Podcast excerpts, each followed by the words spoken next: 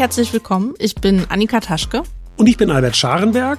Dies ist die neunte Folge von Rosa Lux History, dem Geschichtspodcast der Rosa-Luxemburg-Stiftung.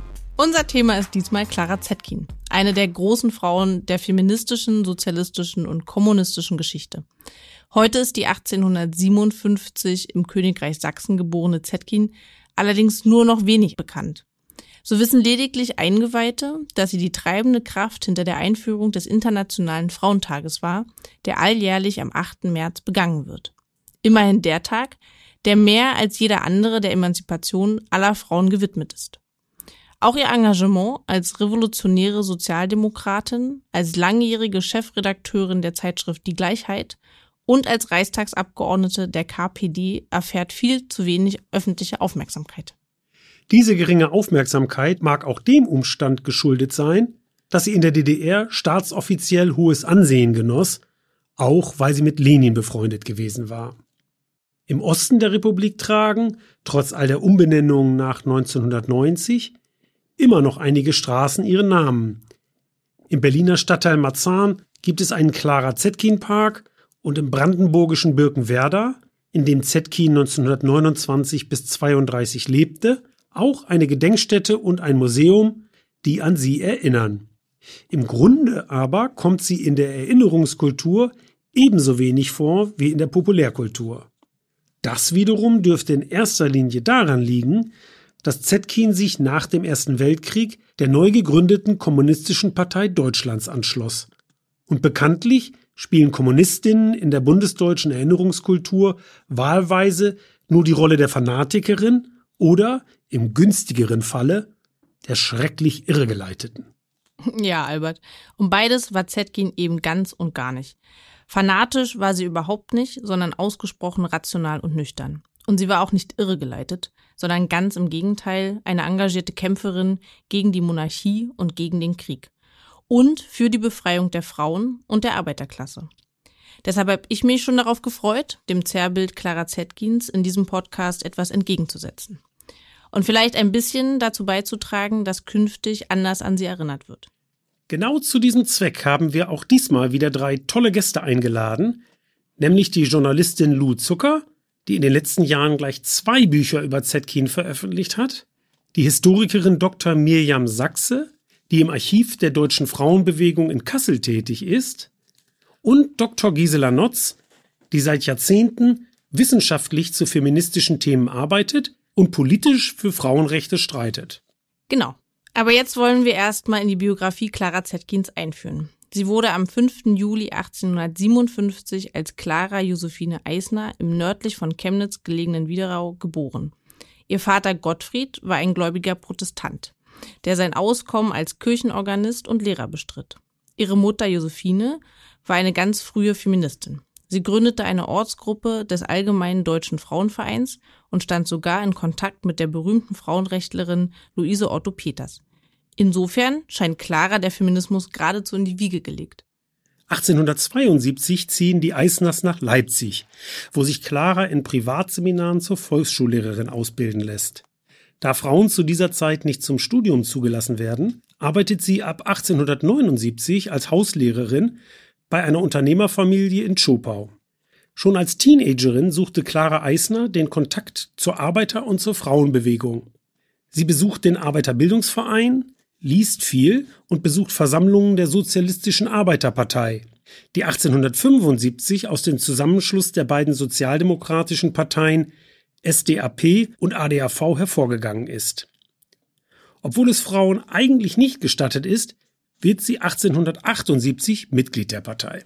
Ja, genau der SAP, deren Arbeiter dann im Oktober 1878 durch das Gesetz gegen die gemeingefährlichen Bestrebungen der Sozialdemokratie massiv eingeschränkt wird. Das sogenannte Sozialistengesetz verbietet der Partei nämlich alle Versammlungen und Kundgebungen und unterwirft die sozialdemokratische Presse der kaiserlichen Zensur.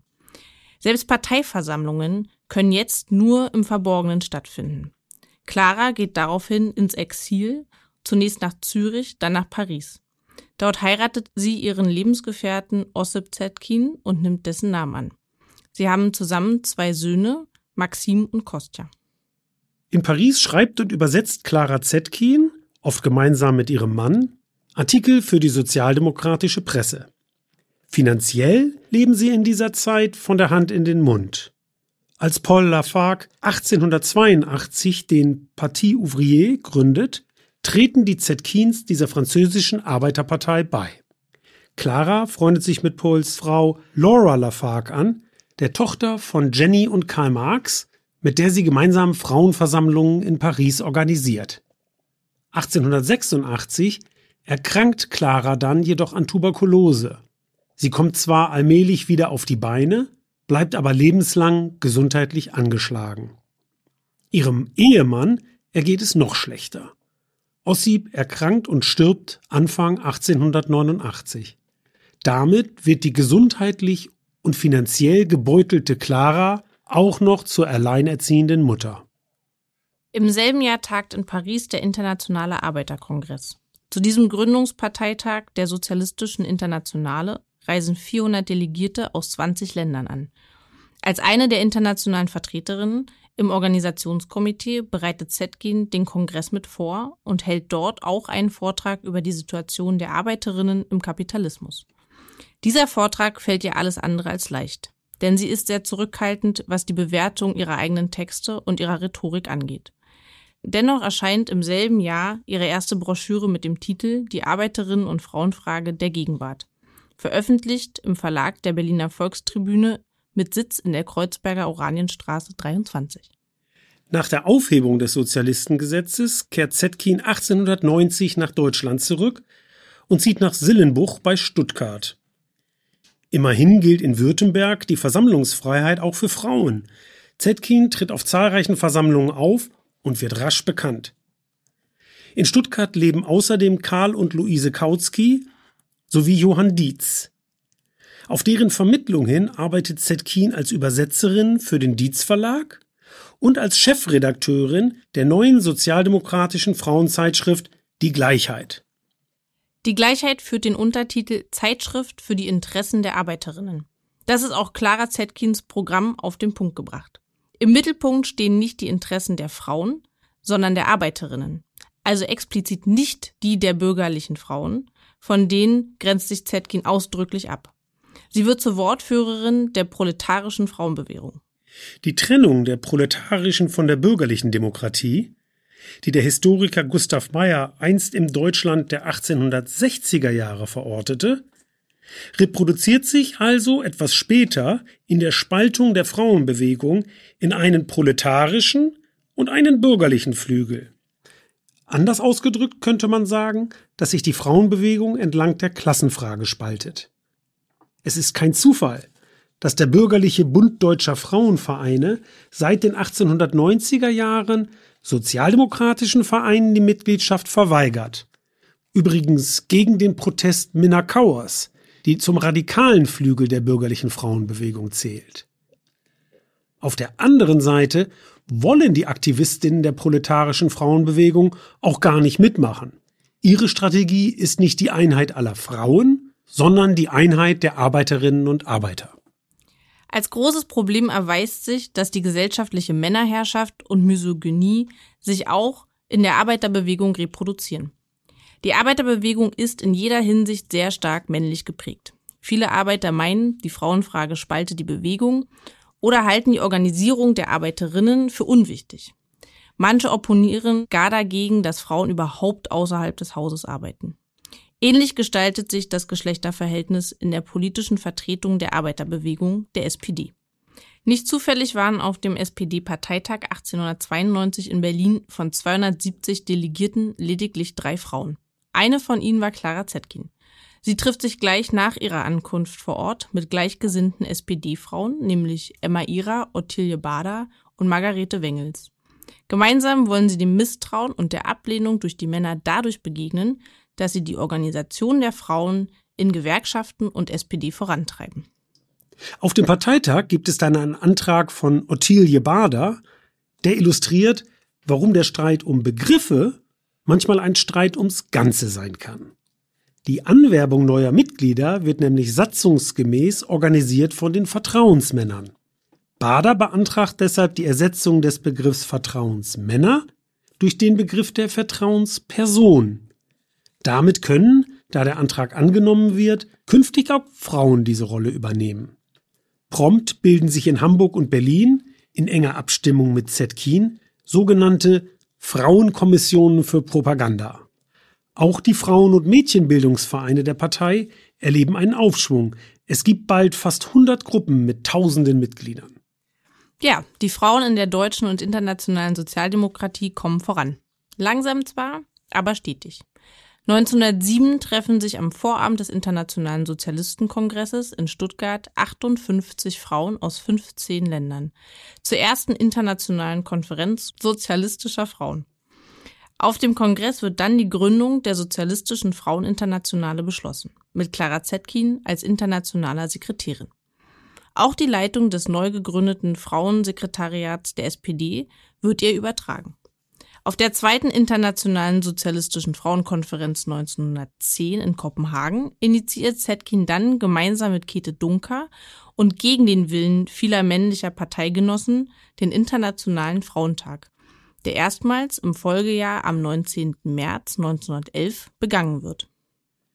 Auf dem Stuttgarter Sozialistenkongress war auch der alte Revisionismusstreit wieder aufgeflammt, in dem Ende der 1890er Jahre Eduard Bernstein und die junge Rosa Luxemburg ihre intellektuellen Klingen gekreuzt hatten.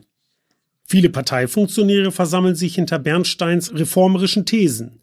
Manche Sozialdemokraten schwanken sogar in ihrer Ablehnung des Kolonialismus, seit die SPD nach ihrer Kritik am Kolonialkrieg in Deutsch-Südwestafrika fast die Hälfte ihrer Reichstagsmandate verloren hatte.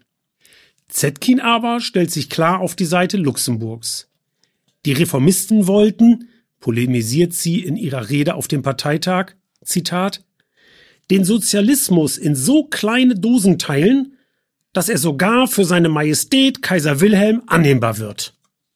Nach dem Kongress lädt Clara Zetkin einige Genossinnen und Genossen zu sich auf den Hof ein. Es kommen Franz Mehring, die Kautzkis, Karl und Julia Liebknecht, Rosa Luxemburg und als Überraschungsgast Lenin himself. Zetkin verstand sich auf Anhieb mit dem russischen Revolutionär.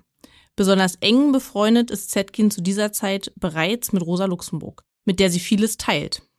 Die besonderen Hindernisse etwa, die Frauen in der männerdominierten Partei auf Schritt und Tritt begegnen, aber auch die gemeinsame Verortung am linken revolutionären Flügel der SPD. Zetkin ist dann sehr erstaunt, als sie feststellt, dass Rosa und ihr 14 Jahre jüngerer Sohn Kostja zu dieser Zeit eine Liebesbeziehung eingehen. Allerdings gewöhnt sie sich offenbar rasch an diesen Umstand, wohl auch deshalb, weil sie selbst 1899 den Kunststudenten und Maler Friedrich Zunde geheiratet hatte, der sogar 18 Jahre jünger ist als sie selbst. Ja, die Ehe wird später geschieden. Es ist nicht nur hochinteressant, sondern im Kontext der Zeit auch extrem ungewöhnlich, dass Frauen so viel jüngere Männer bzw. Liebhaber hatten und es zeigt durchaus, wie emanzipiert diese Frauen waren. Aber wir wollen jetzt zu unserem ersten Interview kommen. Dazu begrüßen wir die Journalistin und Buchautorin Lou Zucker, die uns telefonisch aus Hamburg zugeschaltet ist. Hallo Lou. Hallo. Hallo auch von mir. Lou, ähm, warum sollen junge Frauen und vielleicht und hoffentlich auch Männer sich überhaupt heute noch äh, für Clara Zetkin interessieren? Ich finde sie eine sehr inspirierende Persönlichkeit. Eine Sache, die mich sehr beeindruckt, ist, wie sie einfach immer wieder ihre Ängste überwunden hat. Jetzt mal auf dem persönlichen Level. Clara Zetkin war quasi hauptberufliche Rednerin. Sie war Agitatorin. Sie hat immer wieder Vorträge vor Tausenden von Menschen gehalten und das, obwohl sie totale Redeangst hatte. Das ist doch krass. Und zwar bis auch ins hohe Alter. Und trotzdem hat sie die immer wieder überwunden und hat ihre Sache dann auch wirklich gut gemacht. Also das ist zum Beispiel eine Sache, die ich an ihr inspirierend finde. Und dann ähm, noch dazu war sie oft in diesen Räumen, in denen sie gesprochen hat, ähm, die einzige Frau oder eine der ganz wenigen Frauen auch in ihrer Partei, erstmal der SPD und dann später der KPD, ist sie als eine der ersten Frauen in wichtige Ämter gekommen und hat da gesprochen vor vielen Leuten und ähm, sich das zu trauen, das finde ich total inspirierend. Und aber ich glaube, was ich so am wichtigsten an ihr finde, ist, dass sie eben Kämpfe zusammengedacht hat. Ganz klar, sie wollte Sozialismus bzw. Kommunismus, aber sie hat eben nicht gesagt, ja, und das mit der Gleichberechtigung, das kommt dann schon von alleine, sondern sie hat gesagt, so, ähm, passt auf, die Arbeiterinnen, die können unter diesen Umständen, die es jetzt gerade gibt, gar nicht mitkämpfen für die Revolution, weil die arbeiten 14 bis 16 Stunden in der Fabrik, danach kommen sie nach Hause, dann müssen sie sich um den Haushalt kümmern. Wann sollen die irgendwie politisch aktiv sein? Ähm, außerdem trauen die sich auch nicht alle in solchen Räumen zu sprechen, wo fast nur Männer sind. Also die Umstände sind gar nicht so, dass die Frauen sich wirklich beteiligen können an diesem Kampf, die Arbeiterinnen. Und gleichzeitig können wir aber auch überhaupt nicht auf die verzichten. Also wir brauchen, wir brauchen Sozialismus für die Frauenbefreiung, aber wir brauchen auch Frauenbefreiung für den Sozialismus. Und dass sich diese Sachen eben nicht getrennt hat und diese Kämpfe nicht gegeneinander ausgespielt hat, das finde ich so inspirierend an ihr. Ja, da kann ich ja direkt anknüpfen mit einer zweiten Frage, Lou. Weil du sprichst mhm. ja in deinem jüngst im Frühjahr erschienenen neuen Buch mit dem Titel Clara Zetkin, eine rote Feministin, von der Erkenntnis, dass bürgerliche Frauenbewegungen niemals für die Interessen aller Frauen kämpfen werden. Und du identifizierst dich dort auch mit den einfachen Arbeiterinnen und interessierst dich weniger für das, was du Lifestyle-Feminismus nennst. Denkst du, dass die Unterscheidung zwischen einem eher bürgerlichen und einem proletarischen Feminismus auch die heutige Frauenbewegung angemessen beschreibt? Ja, und das ist so ein bisschen mit der Grund, warum ich dieses Buch geschrieben habe oder warum ich für unseren Feminismus heute Clara Zetkin spannend finde und das, wofür sie steht. Weil auf der einen Seite beobachte ich so, dass Feminismus jetzt innerhalb von meinem jugendlichen bis Erwachsenenleben irgendwie total viel mehr Mainstream geworden ist, viel, viel, aner mehr Anerkennung findet im öffentlichen Diskurs, dass Leute wie Beyoncé, die eine riesige Reichweite haben, sich als Feministin bezeichnen. Ja, das sind ganz große Schritte und ich habe kleine Geschwister, die alle noch zur Schule gehen und ich merke bei denen, dass so Gendergerechtigkeit viel mehr in der Wahrnehmung ist, als das noch zu meinen Schulzeiten war zum Beispiel. Dass feministische Botschaften auf T-Shirts aufgedruckt werden, dass irgendwie äh, in der Politik über Frauenquoten diskutiert wird und so weiter. Das finde ich alles super. Aber was in dieser ganzen Diskussion viel zu kurz kommt, sind solche Dinge wie, wie sind die Arbeitsbedingungen von der Frau, die das Büro putzt, von der Vorstandsvorsitzenden, ja, von den Frauen in den Führungspositionen, die wir uns alle wünschen. Wie sind die Arbeitsbedingungen von der Frau, die das T-Shirt genäht hat, auf dem die feministische Botschaft steht. Ähm, und ich finde, diese Fragen, die werden noch sehr außer Acht gelassen in diesem, ich sag mal, Mainstream-Feminismus. Und das wünsche ich mir, dass wir da viel mehr drüber sprechen und viel mehr Augenmerk drauf legen, dass es wirklich ein Feminismus für alle wird. Du sagst auch, Clara Zetkin habe eine feministische Version, Vision gehabt, ähm, die die Emanzipation für die ganze Gesellschaft zum Ziel hat. Ähm, was sind denn die Kernelemente dieser feministischen Vision? Wie gesagt, ne, Clara Zetkin ist Kommunistin. Äh, sie will die Revolution. Und für sie bedeutet das, also das, was sie sich wünscht, ist zum einen, dass alle Geschlechter sich frei entfalten können. Also Sie benutzt dieses Wort Vollmenschentum. Ähm, das heißt nicht nur einfach ein weiblicher Mensch zu sein, sondern ein Vollmensch. Und das wünscht sie sich übrigens auch für die Männer. Also sie betont einerseits, dass Frauen ihre Persönlichkeit mehr entfalten können, wenn sie auch außerhalb des Hauses arbeiten, ähm, aber auch, dass Männer ihre Persönlichkeit mehr entfalten können, wenn sie sich zum Beispiel an der Kindererziehung beteiligen.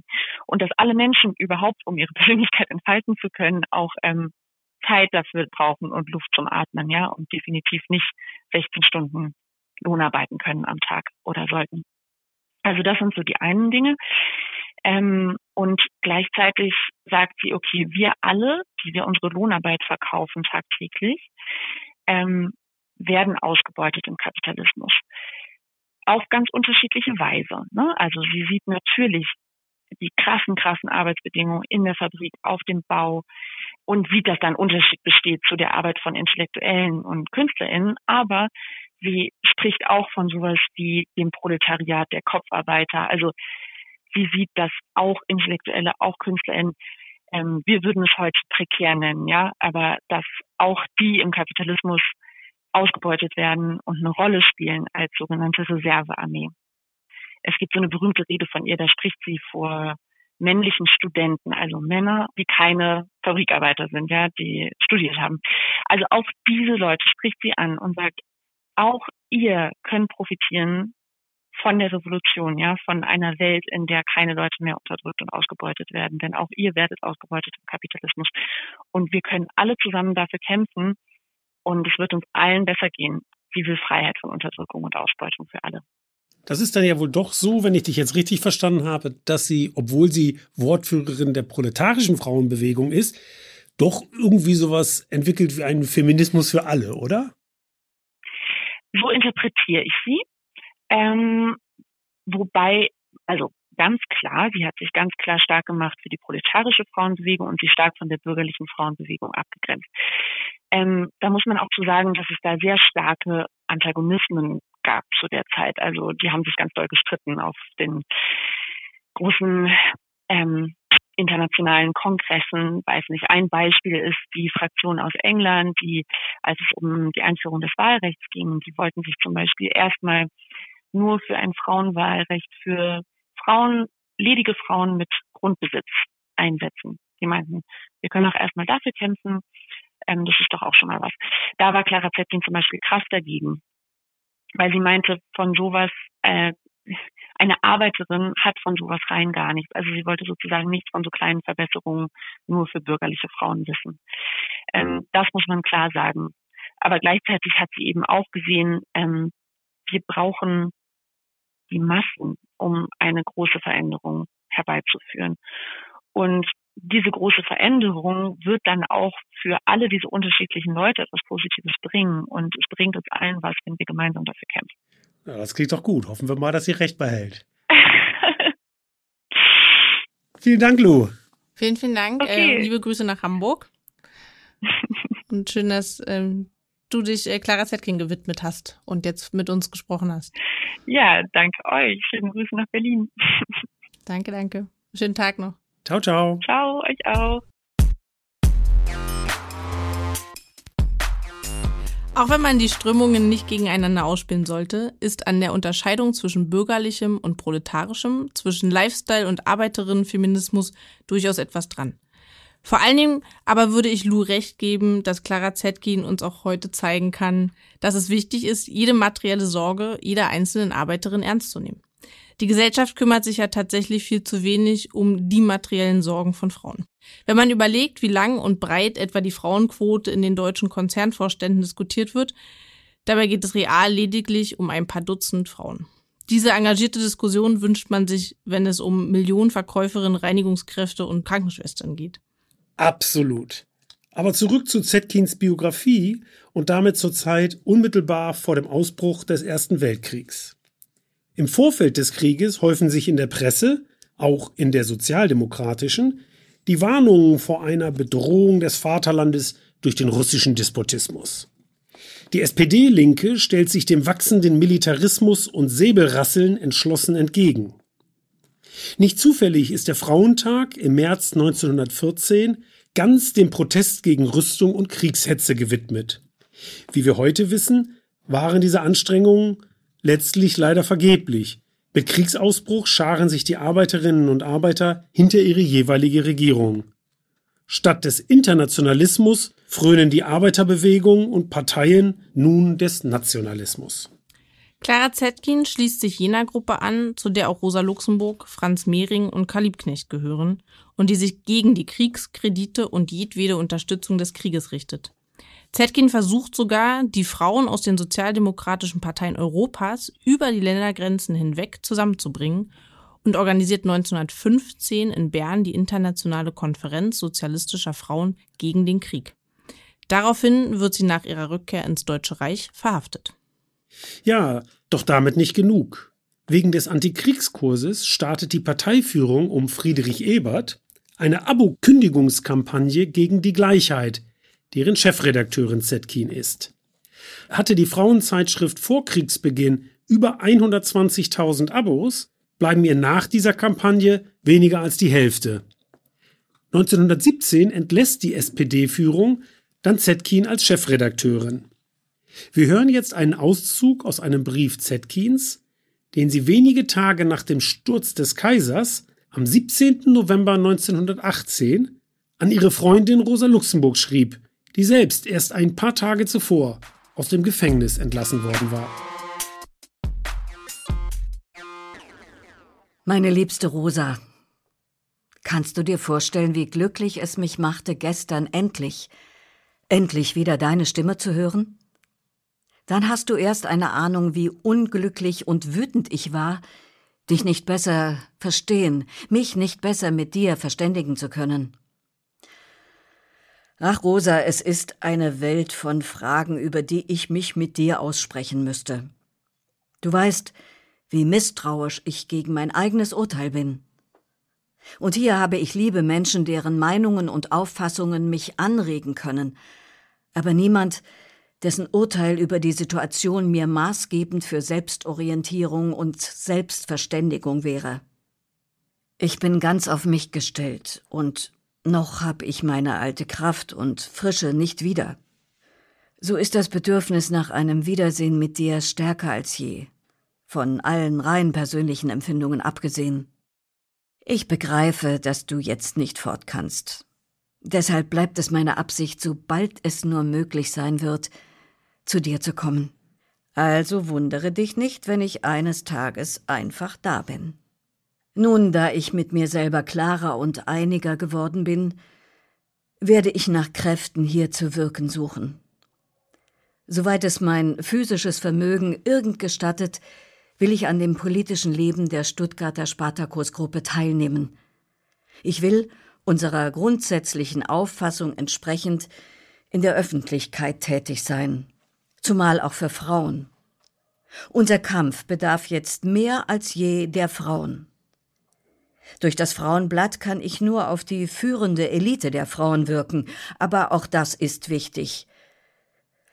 Es ist von höchster Wichtigkeit, dass wir unmittelbar proletarische Frauenmassen erfassen. Am breitesten treten vor die Frauen die Folgen der Demobilisation. Ernährungsfrage, Verdienst, oder Arbeitslosigkeit etc. Hier müssten wir einsetzen, um unsere Forderungen unter die proletarischen Frauenmassen zu tragen. Die einzelne Forderung mit ihrem großen Gedankeninhalt müsste in die einzelnen Gedanken zergliedert werden. Liebste Rosa, ich harre mit Ungeduld auf deine Antwort. Von dem Unendlichen, was ich dir noch sagen möchte, schweige ich. Ich drücke dich fest fest an mein Herz. Deine Clara. Ach, das geht doch ans Herz. Und da du gerade über Zetkins Entlassung als Chefredakteurin der Zeitschrift Die Gleichheit sprachst, Albert, ist das jetzt ein guter Zeitpunkt für unser zweites Interview. Dazu begrüßen wir nämlich Dr. Mirjam Sachse, die über die Gleichheit promoviert hat und heute im Archiv der Deutschen Frauenbewegung arbeitet. Mirjam ist uns jetzt aus Kassel telefonisch zugeschaltet. Hallo Mirjam. Hallo, danke für die Einladung. Miriam, was sind denn die wichtigsten Themen in der Gleichheit? Die Gleichheit war eine Frauenzeitschrift der Sozialdemokratie und ähm, zu der Zeit, äh, in der sie erschien, und das ist auch so einen langen Zeitraum gewesen, also über, äh, über 20 Jahre ist ja die Gleichheit erschienen, äh, hat sie sehr viele Themen bearbeitet. Das wichtigste Thema ist aber sicherlich die Gleichberechtigung der Frau oder auch die Rolle der Frau in der Gesellschaft. Und das unterteilte sich natürlich dann auch in ganz viele Unterthemen. Äh, kann von den Arbeitsbedingungen der Frauen bis zu ihrer hauswirtschaftlichen Rolle auch gehen. Und was die Gleichheit auch immer wieder versuchte, ähm, war, um auch interessant für Arbeiterinnen und Arbeiterfrauen zu sein, etwas Unterhaltung zu bringen, äh, Rezeptvorschläge, ähm, also ganz breit gefächert. Was würdest du denn sagen äh, aus deiner Kenntnis der Zeitschrift? In, inwiefern ist sie denn spezifisch auf die proletarische Frauenbewegung fokussiert? Also es ging vor allen Dingen um politische Aufklärung. Also es, es macht natürlich, äh, also wer klärt auf, wer soll aufgeklärt werden. Da geht es dann natürlich darum, die Sichtweise der Sozialdemokratie unter die Leserinnen äh, zu verbreiten. Also es ging um politische Agitation, sagt man äh, damals. Heute ist das ein Wort, das leider nicht mehr so ähm, gern gehört und gelesen wird, obwohl es aber schon darum ging, aufzuklären, um zum Handeln zu bewegen. Das ist Agitation. Und es ging um die Sichtweise, dass es eine Veränderung der Gesellschaft bedarf, eine, eine Veränderung in Richtung Sozialismus als eine Gesellschaft der Zukunft, in der alle gleichberechtigt sind und es keine Unterdrückung gibt und äh, schon gar nicht eine Unterdrückung der Frau, die ja eben in, in bestimmter Hinsicht äh, doppelt und dreifach belastet war, in ihrem Alltag, in ihrer Arbeitswelt. Du hast ja gesagt, dass es äh, in der Zeitschrift vor allem um Agitation und Propaganda geht, auch natürlich vor allem mit Blick auf die proletarischen Frauen. Hat es denn in der Gleichheit auch, wurden da auch Debatten initiiert oder war es praktisch nur Agitation und Propaganda? Ja, da gab es auch Schlagabtausch. Also ähm, wenn vor allen Dingen, wenn es darum ging, ob man zum Beispiel mit der bürgerlichen Frauenbewegung doch viele Gemeinsamkeiten hat und mit denen zusammen zum Beispiel für das Frauenwahlrecht kämpfen sollte. Oder es wurden äh, Debatten geführt über wie kann man zum Sozialismus gelangen? Geht das nur mit Revolution oder eben doch mit Reformen? Also es waren schon auch die Debatten, die sich in der Gleichheit widerspiegelten, die es auch in der Partei gegeben hat, äh, nur eben mit anderen Protagonistinnen. Äh, das waren dann Frauen wie Lili Braun oder Clara Zetkin oder Emma Ihrer. Also viele Frauen, äh, die sich geäußert haben und das wurde in verschiedenen Artikelreihen äh, ausgetragen. Aber seltener jetzt war das der Fall. Es war zum Teil auch so, dass äh, Clara Zetkin als Redakteurin der Gleichheit die Linie vorgab und dann sicherlich auch einige Inhalte nicht gebracht wurden, die ihr vielleicht nicht äh, in den Kram passen. Bleiben wir doch bei Clara Zetkin als Redakteurin. Ähm, als Chefredakteurin der neu gegründeten Gleichheit argumentierte sie anfangs auch gegen das Frauenwahlrecht und gegen spezifische Arbeitsschutzgesetze für Frauen. Kannst du uns erklären, warum sie das tat? Ja, wie ich auch in der Antwort eben schon ein bisschen andeutete, ging es ein bisschen darum, Reform oder Revolution. Für Clara Zetkin äh, war am Anfang und auch später noch das Frauenwahlrecht nur ein Etappensieg. Also äh, um eine Gesellschaft zu verändern, ähm, so sagt sie das ebenfalls, äh, reicht es mit dem Frauenwahlrecht nicht aus. Äh, das verändert nicht die Gesellschaft, sondern es verändert nur die ähm, Gruppe derjenigen, die berechtigt sind zu wählen. Und in der Zeit als das Frauen, die Frauenwahlrechtsfrage aufkam, gab es ja auch noch das Dreiklassenwahlrecht. Und unter den Bedingungen ein Frauenwahlrecht zu haben, das hätte gar nichts geändert. Und deswegen hat äh, Clara Zetkin äh, dieses äh, Wahlrecht nach Dreiklassenwahlrecht, wenn es dann für Frauen äh, gekommen wäre, das Damenwahlrecht genannt, weil es dann nur besitzende Frauen in die Position gebracht hätte zu wählen. Also es hätte auf dem Weg zum Sozialismus, zu einer sozialistischen Gesellschaft gar nichts gebracht.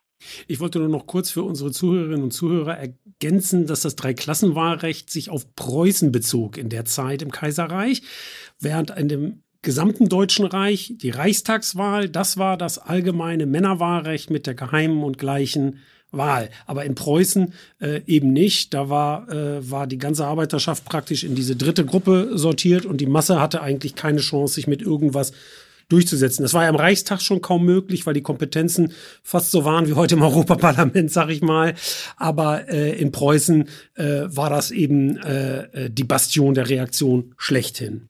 Im Laufe der 1890er Jahre änderte Zetkin ihre Position. Warum tritt sie jetzt für Frauenwahlrecht und Arbeitsschutzgesetze ein? Was veranlasste sie zum Umdenken? Äh, das hatte dann damit was schon auch zu tun mit dieser Änderung der Position dass man auch diese kleinen Etappensiege voranbringen musste, um dann gegebenenfalls zu einer Veränderung, zu einer größeren, wertigen Veränderung der Gesellschaft zu kommen. Überhaupt dieses, dieser Anspruch, zum Beispiel Frauen aus der Politik herauszuhalten, weil das ja auch ein schmutziges Geschäft ist. Also es waren Vorwände, um Frauen aus etwas herauszuhalten. Und Clara Zetkin hat aber auch sicherlich am Anfang gedacht, dass es erstmal darum geht, gleiche Rechte für Frauen, also auch ähm, gleiche Arbeitsbedingungen, gleiche Arbeitsrechte für Frauen und hat sicherlich ähm, da noch, also zu Beginn, vernachlässigt, dass es eben doch Unterschiede gibt. Physiologische Unterschiede oder auch psychologische Unterschiede, zum Beispiel zu sehen bei der Frage nach äh, Frauenquote in der Partei. Also äh, Lara Zetkin hatte sicherlich ähm, etwas dagegen, dass Frauen des Frauseins wegen bevorzugt würden. Und das hat sich aber auch geändert, weil dieser Gedanke, Männer werden freiwillig Platz machen, werden Frauen ihren Platz einräumen, das hat sich nicht bewahrheitet. Das ist einfach nicht passiert. Es gab auch Machos in der SPD. Und es ist aber auch nicht so, dass Clara Zetkin gedacht hat, Frauen sind gleich. Nein, aber sie müssen gleichberechtigt sein. Ähm, wenn ich noch eine Frage stellen darf, wer sind denn Autoren und die, meine Frage auch ein bisschen Autoren der Gleichheit gewesen? Wer hat denn da mitgeschrieben? Weil du gesagt hast, dass sich ja auch Positionen verändert haben, es Diskurse gab, ähm, wer sozusagen neben Clara Zetkin da noch Feder geführt hat. Ja, also es gab äh, viele Autoren, aber noch mehr Autorinnen. Also es war schon so gedacht, dass es ein Projekt von Frauen für Frauen sein sollte. Aber ähm, August Bebel, also Textstellen von seinem berühmten Buch Die Frau und der Sozialismus wurden veröffentlicht. Es haben Historiker dort geschrieben. Es war ja sogar so, dass äh, Zetkins Sohn äh, Kostja zum Teil redaktionell mitgearbeitet hat. Das heißt aber schon, dass auch die Männer den Diskurs mitgetragen haben und es jetzt nicht sozusagen eine Alleinstellungs-, wir machen eine Frauenzeitschrift und diskutieren in unseren Kreisen Zeitung war. Nein. Nein, das ist ja grundsätzlich, musst du ja auch überlegen, kann man Clara Zetkin als Feministin bezeichnen? Und äh, da fängt das zum Beispiel schon an, das Problem. weil sie würde jetzt sagen, nein, ich bin Sozialistin, weil Frauenfrage nur Nebenwiderspruch löst sich in der sozialistischen Gesellschaft dann von alleine. Das, ich denke schon, dass sie, äh, das war so ihr Ideal.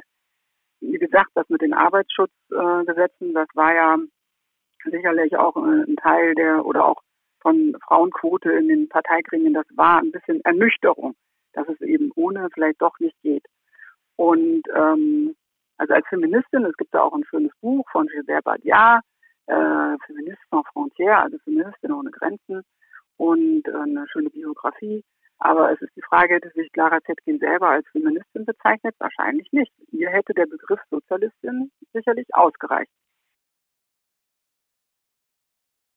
Heute würde man sie wahrscheinlich irgendwie sich anzunähern versuchen, irgendwie mit sozialistische Feministin oder feministische Sozialistin oder so, um zum Ausdruck zu bringen, dass ihr Schwerpunkt natürlich darauf ist, die äh, Einheit der Arbeiterinnen und Arbeiter gegen den Kapitalismus zu organisieren. Das ist völlig klar, also ein sozialistischer Zugriff. Aber ihre konkrete Arbeit befasst sich eben sehr stark mit der Situation der Frauen und ihrer vollständigen Emanzipation.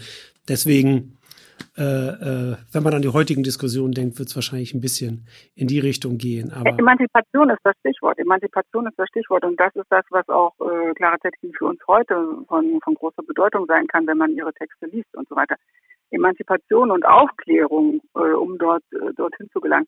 Und auch auf die Frage zurückzukommen, diese Arbeitsschutzgesetze, dass bestimmte Rechte, dass das so ein, so ein Akt der Wohltätigkeit war von der bürgerlichen Gesellschaft, um ja auch Arbeitskraft zu erhalten und so weiter. Und äh, Thema Wohltätigkeit ist auch so etwas, wo äh, Clara Zetkin eben extrem allergisch reagiert hat, zu Recht, weil mit Tucholsky zu sprechen, das ist der Pfennig, aber wo ist die Mark? Und darum geht es auch heute noch. Und das ist das, was äh, Clara Zetkin in ihren Artikeln wunderbar und auch immer sehr mit kraftvoll und auch zum Teil polemisch äh, einfordert. Und das hat mich an dieser Zeitschrift, an der Quelle, die Gleichheit auch so begeistert, dass da klare Worte gefunden wurden und nicht äh, drumherum geredet. Sehr gut, vielen, vielen Dank. Der Blick in die Zeitung lohnt sich also offensichtlich auch noch heute. Unbedingt. Ähm, ganz aktuelle Debatten offensichtlich, die damals schon diskutiert wurden. Ähm, vielen Dank für das Interview mit dir. Gern geschehen. Dann sagen wir Tschüss und einen schönen Tag noch. Ja. Tschüss. Tschüss. Ich will noch ergänzen, dass man die Zeitschrift Die Gleichheit inzwischen auch im Internet finden kann. Die Friedrich-Ebert-Stiftung hat sie zusammen mit diversen anderen historischen Blättern der Sozialdemokratie komplett digitalisiert online gestellt. Da kann also jede und jeder am Laptop ihre eigene historische Forschung betreiben. Ja, ist schon cool irgendwie, ne? Nun aber weiter in der Biografie. Du hast ja vorhin bereits erwähnt, Annika, dass Zetkin den Weg von der oppositionellen Gruppe Spartacus über die USPD in die KPD mitgeht. Die KPD wird ja zum Jahreswechsel 1918-19 in Berlin gegründet. Als zwei Wochen später ihre Freundin Rosa Luxemburg zusammen mit Karl Liebknecht ermordet wird, ist Zetkin tief erschüttert. Aber im Zuge der revolutionären Ereignisse im In- und Ausland bleibt ihr kaum Zeit zum Luftholen. Sie wird 1919 in die verfassunggebende Landesversammlung Württembergs gewählt. 1920 wird sie Reichstagsabgeordnete der KPD, was sie bis zur Machtübertragung an Hitler 1933 auch bleibt. Sie gehörte von 1921 bis 1933 auch dem Exekutivkomitee der Kommunistischen Internationale an, dem sogenannten EKKI. Darüber hinaus war sie Präsidentin der Internationalen Arbeiterhilfe, ab 1925 Vorsitzende der Roten Hilfe Deutschlands und zeitweilig auch Mitglied des Zentralkomitees der Partei. Clara Zetkin war also, wie wir gerade merken, viel beschäftigt. In die frühe Zeit ihres KPD-Engagements fällt indessen auch ein besonders problematischer Aspekt ihrer politischen Biografie. Und das passiert so. In den Wirren der Nachkriegszeit wollen die russischen Bolschewiki die Revolution in Deutschland, die 1919 faktisch gescheitert war, doch noch gewaltsam erzwingen. Zu diesem Zweck befürwortet der Vorsitzende der Kommunistischen Internationale, Grigori Sinowjew, zusammen mit Nikolai Bukharin und anderen Bolschewiki eine Offensivstrategie, die in die sogenannte Märzaktion der KPD in der preußischen Provinz Sachsen, im heutigen Sachsen-Anhalt, mündet. Die Märzaktion stellt letztlich einen kommunistischen Putschversuch dar und scheitert blutig. Zetkin hatte gemeinsam mit den Parteivorsitzenden Paul Levi und Ernst Däumig die Offensivstrategie unumwunden als Putschismus kritisiert. Als dann Levi und Däumig direkt vor der Märzaktion zum Rücktritt gedrängt und später aus der Partei ausgeschlossen werden, hält sie indes die Füße still. Dennoch scheint ihr eigener Parteiausschluss nur noch eine Frage der Zeit zu sein bis sich schließlich Lenin schützend vor sie stellt. Im Gegenzug muss Zetkin sich dann quasi selbst bolschewisieren und von Paul Levi, aber auch vom Erbe Luxemburgs lossagen. Clara ist regelrecht umgefallen, schreibt Levi daraufhin. Die größte Verliererin der Märzaktion aber bleibt die Kommunistische Partei. Sie war erst im Dezember 1920 durch die Vereinigung mit der viel größeren USPD zu einer Massenpartei aufgestiegen. Jetzt halbiert sich ihre Mitgliederzahl binnen Wochen. Mit dieser Aktion büßt die KPD zudem ihre Eigenständigkeit weitgehend ein und wird immer mehr zu einer willfährigen Erfüllungsgehilfin der Moskauer Führung. Ja, Albert, das ist ein trauriges Kapitel ihrer Biografie mit durchaus weitreichenden Folgen. Allerdings hat Zetkin auch als KPD-Führerin eine andere positive Seite mit Blick auf ihren anhaltenden Kampf für Frauenrechte, aber auch mit ihrem Engagement gegen den in Italien und dann in Deutschland aufkommenden Faschismus. Denn sie macht die teilweise irrwitzigen Schwenks und Positionen der KPD nicht mit. Auch wenn sie sich öffentlicher Kritik enthielt. Ihr Bericht auf dem erweiterten Plenum des Exekutivkomitees der Kommunistischen Internationale 1923 steht beispielhaft für ein klarsichtige und, wie der Historiker Wolfgang Wippermann urteilte, bemerkenswert differenzierte Analyse des Faschismus. Dort führt sie aus, dass der Aufstieg des Faschismus von der Bourgeoisie aktiv gefördert werde, die Träger des Faschismus seien aber keine, Zitat, kleine Kaste, sondern breite soziale Schichten, große Massen, die selbst bis in das Proletariat hineinreichen. Entsprechend betont sie die Notwendigkeit des Kampfes um die, wie sie sagt, Seelen der Klein- und Mittelbürger und der dem Faschismus verfallenen Teile des Proletariats. Ja, sie macht weder den Rechtsschwenk der KPD 1924 mit, der auf einen nationalistischen Kurs gegen den Faschismus setzt, noch den späteren Linksschwenk der sogenannten Sozialfaschismus-These, mit der Stalin die Sozialdemokratie zum gemäßigten Flügel des Faschismus erklärt. Sozialdemokratische und faschistische Organisationen sind in dieser Lesart Zwillingsbrüder. Eine katastrophale Fehleinschätzung. Zetkin dagegen beharrt darauf, dass der Faschismus nur durch eine Aktionseinheit der Organisationen der Arbeiterklasse, die sogenannte Einheitsfront, besiegt werden könne. Wir hören jetzt einen Auszug aus ihrem Referat vor dem EKKI 1923.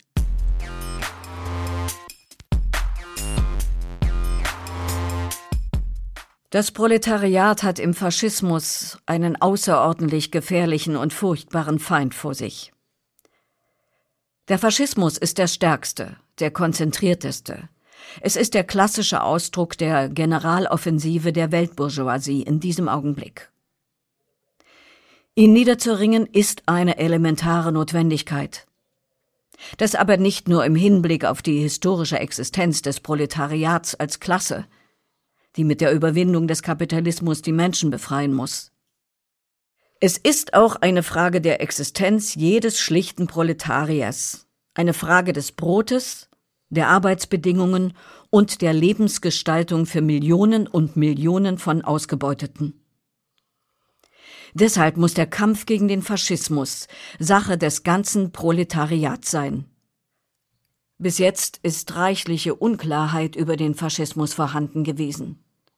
Nicht nur in den breiten Massen der Proletarier, sondern auch innerhalb ihrer revolutionären Vorhut, unter den Kommunisten. Die Meinung wurde vertreten und war früher wohl vorherrschend, dass der Faschismus nichts sei als gewalttätiger bürgerlicher Terror, und er wurde geschichtlich seinem Wesen und seiner Wirkung nach auf eine Stufe mit dem weißen Schrecken in Horthy-Ungarn gestellt. Aber obgleich die blutigen terroristischen Methoden des Faschismus und des Horthy-Regimes die gleichen sind und sich gleicherweise gegen das Proletariat kehren, ist das geschichtliche Wesen der beiden Erscheinungen außerordentlich verschieden. Der Träger des Faschismus ist nicht eine kleine Kaste, sondern es sind breite soziale Schichten, große Massen, die selbst bis in das Proletariat hineinreichen. Über diese wesentlichen Unterschiede müssen wir uns klar sein, wenn wir mit dem Faschismus fertig werden wollen. Wir werden ihn nicht auf militärischem Wege allein überwinden, um diesen Ausdruck zu gebrauchen. Wir müssen ihn auch politisch und ideologisch niederringen. Genossinnen und Genossen, auch die Schwäche der kommunistischen Partei ist nicht ohne Einfluss darauf geblieben, indem sie den Faschismus lediglich als eine militärische Erscheinung betrachtete und seine ideologische und politische Seite übersah. Vergessen wir nicht, dass der Faschismus in Italien, ehe er durch Akte des Terrors das Proletariat niederschlug, einen ideologischen und politischen Sieg über die Arbeiterbewegung errungen hatte und welches die Ursachen dieses Sieges waren. Es liegt auf der Hand, dass der Faschismus organisatorisch und seiner äußeren Machtstellung nach nur die hier kurz skizzierte Entwicklung nehmen konnte, weil er ein Programm hatte, das von großer Anziehungskraft auf breite Massen war.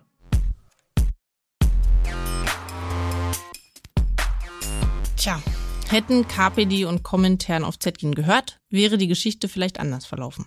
Stattdessen führen die Kommunistinnen bis 1935 wahre Gespensterdebatten um den Charakter des Faschismus. Ja, Annika, und Clara Zetkin ist in ihrem letzten Lebensjahrzehnt zwar eine unumstrittene Anführerin der jungen kommunistischen Bewegung, aber ihr sind durch das Verbleiben in der Partei politisch auch weitgehend die Hände gebunden. Genau.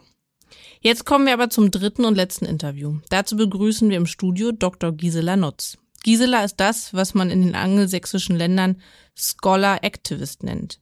Das heißt, sie ist eine renommierte Wissenschaftlerin und eine sozialistisch-feministische Aktivistin. Hallo Gisela. Hallo. Meine erste Frage. Worin liegt denn die historische Bedeutung der Person Clara Zetkin? Ich würde angesichts des Rechtsrucks kurz vor ihrem Tod anfangen. Und äh, da liegt meines Erachtens die größte historische Bedeutung.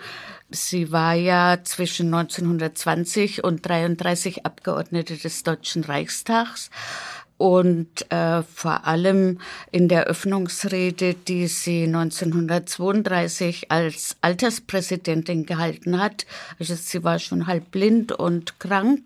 Und da hat sie sich für die Einheitsfront aller Werktätigen und zwar aller, die Lohn- und Gehaltsangehörige sind oder sonst wie Tributpflichtige, da gehören wir auch dazu, und äh, die eben auch gleichzeitig Erhalter des Kapitals und Opfer des Kapitalismus sind. Also die sollen sich alle zusammentun gegen den Faschismus. Und ausdrücklich betonte sie, dass auch die Millionen Frauen nicht fehlen dürfen, die damals ja noch keine Rechte hatte und die noch immer Ketten der Geschlechtssklaverei und dadurch härteste Klassensklaverei sind, also noch mal mehr als die Männer.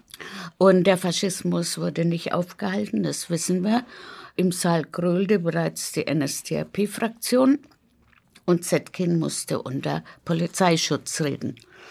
Äh, da hat sie wenige Monate vor ihrem Tod, nämlich nach, äh, am 27. Februar 33, nach der Brandstiftung im Reichstag als Leiterin der Internationalen Roten Hilfe einen letzten Aufruf an die Öffentlichkeit gerichtet.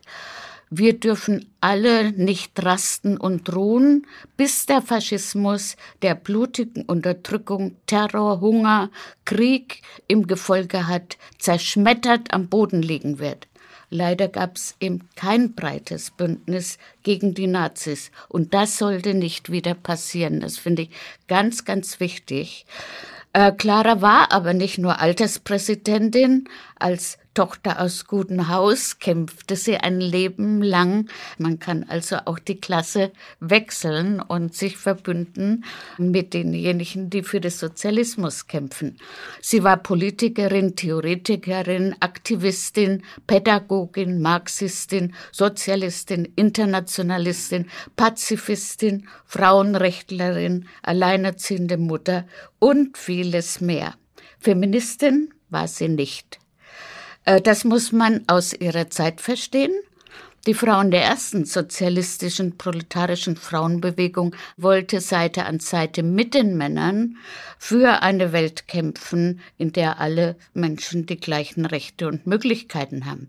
Feministinnen waren damals äh, die äh, bürgerlichen Frauen, die innerhalb des bestehenden Systems die gleichen Rechte wie ihre Männer haben wollten. Man kann jetzt sagen, sie hat feministisch gehandelt, aber ich glaube, es würde ihr nicht gefallen, wenn man sie als Feministin bezeichnet. Wir haben ja auch schon darüber gesprochen. Clara Zetkin war ja wahrscheinlich die wichtigste Persönlichkeit hinter der Einführung, der Gründung des Internationalen Frauentags. Wenn man das jetzt mal auf die Gegenwart hochrechnet, sag ich mal, was würdest du denn sagen, Gisela? Welche reale Bedeutung für Feminismus und Frauenemanzipation besitzt der internationale Frauentag denn heute? Ja, der Internationale Frauentag ist ja 1910 beim zweiten Kongress der Sozialistischen Internationale, wo sie ja, heute würde man sagen Präsidentin, damals Sekretärin äh, gewesen ist. Es war ihre Idee, überhaupt die Sozialistische Fraueninternationale zu gründen. Und 1910 in Kopenhagen ist eben dann der Internationale Frauentag, der in erster Linie ein Tag für den Kampf für das Frauenwahlrecht, aber auch gegen den Krieg. Das geht immer verloren. Da gab es damals auch schon eine Resolution. Und für uns linke Feministinnen, sage ich mal, und ich sage linke kleingeschrieben, ist der Internationale Frauentag der wichtigste Tag im Jahresverlauf. Äh, das habe ich schon als Kind gelernt und da bleibe ich dabei. Äh, das gibt keinen Muttertag und das sollte auch nicht zum Muttertag verkommen. Der Internationale Frauentag war von vornherein als internationaler Kampftag für die Gleichberechtigung, Demokratie, Frieden und Sozialismus konzipiert gewesen. Clara Zetkin sagte, er sollte solidarisch, international und ein Ehrentag sein. Das Frauenwahlrecht war ja äh, zu unserer Zeit dann äh, äh, schon erreicht, aber trotzdem wurde der Internationale Frauentag nicht unwichtiger. Und in den folgenden Jahren erlebte die Frauentagsbewegung Fortschritte, Rückschritte, Erfolge und Niederlagen. Je nachdem, wie es die herrschende politische Meinung wollte, wurde der Internationale Frauentag verboten geduldet oder gar von oben verordnet. Seit 1921 findet er einheitlich in der ganzen Welt am 8. März statt. Vorher gab es verschiedene Regelungen.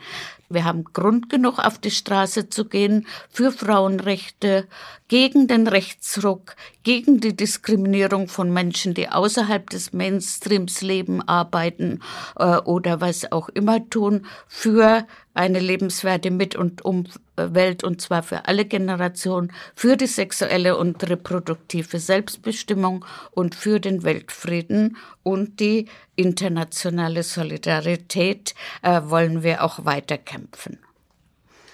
Ja, das, das, das Tolle am Internationalen Frauentag ist ja auch, dass er tatsächlich international geworden ist. Er wird ja heute in ganz, ganz vielen Ländern begangen. Ich habe das mal recherchiert. Also nicht nur in Deutschland oder Europa mhm. oder Nordamerika, in Afrika gibt es das, gibt es auch in asiatischen Ländern. Also es ist, eine, ist ein wirklich ein globales äh, äh, Ereignis ja, der geworden. war von Anfang an international. Es sind immer mehr Länder dazugekommen und äh, ja, dazwischen äh, ist er halt ein bisschen liegen gelassen worden. In Deutschland war es wohl die zweite äh, Frauenbewegung, die 68 er folgende, die ihn dann wieder hervorgeholt hat. Zeitweise wurde von den Gewerkschaften verboten. Wir sind trotzdem, haben unsere Veranstaltungen gemacht.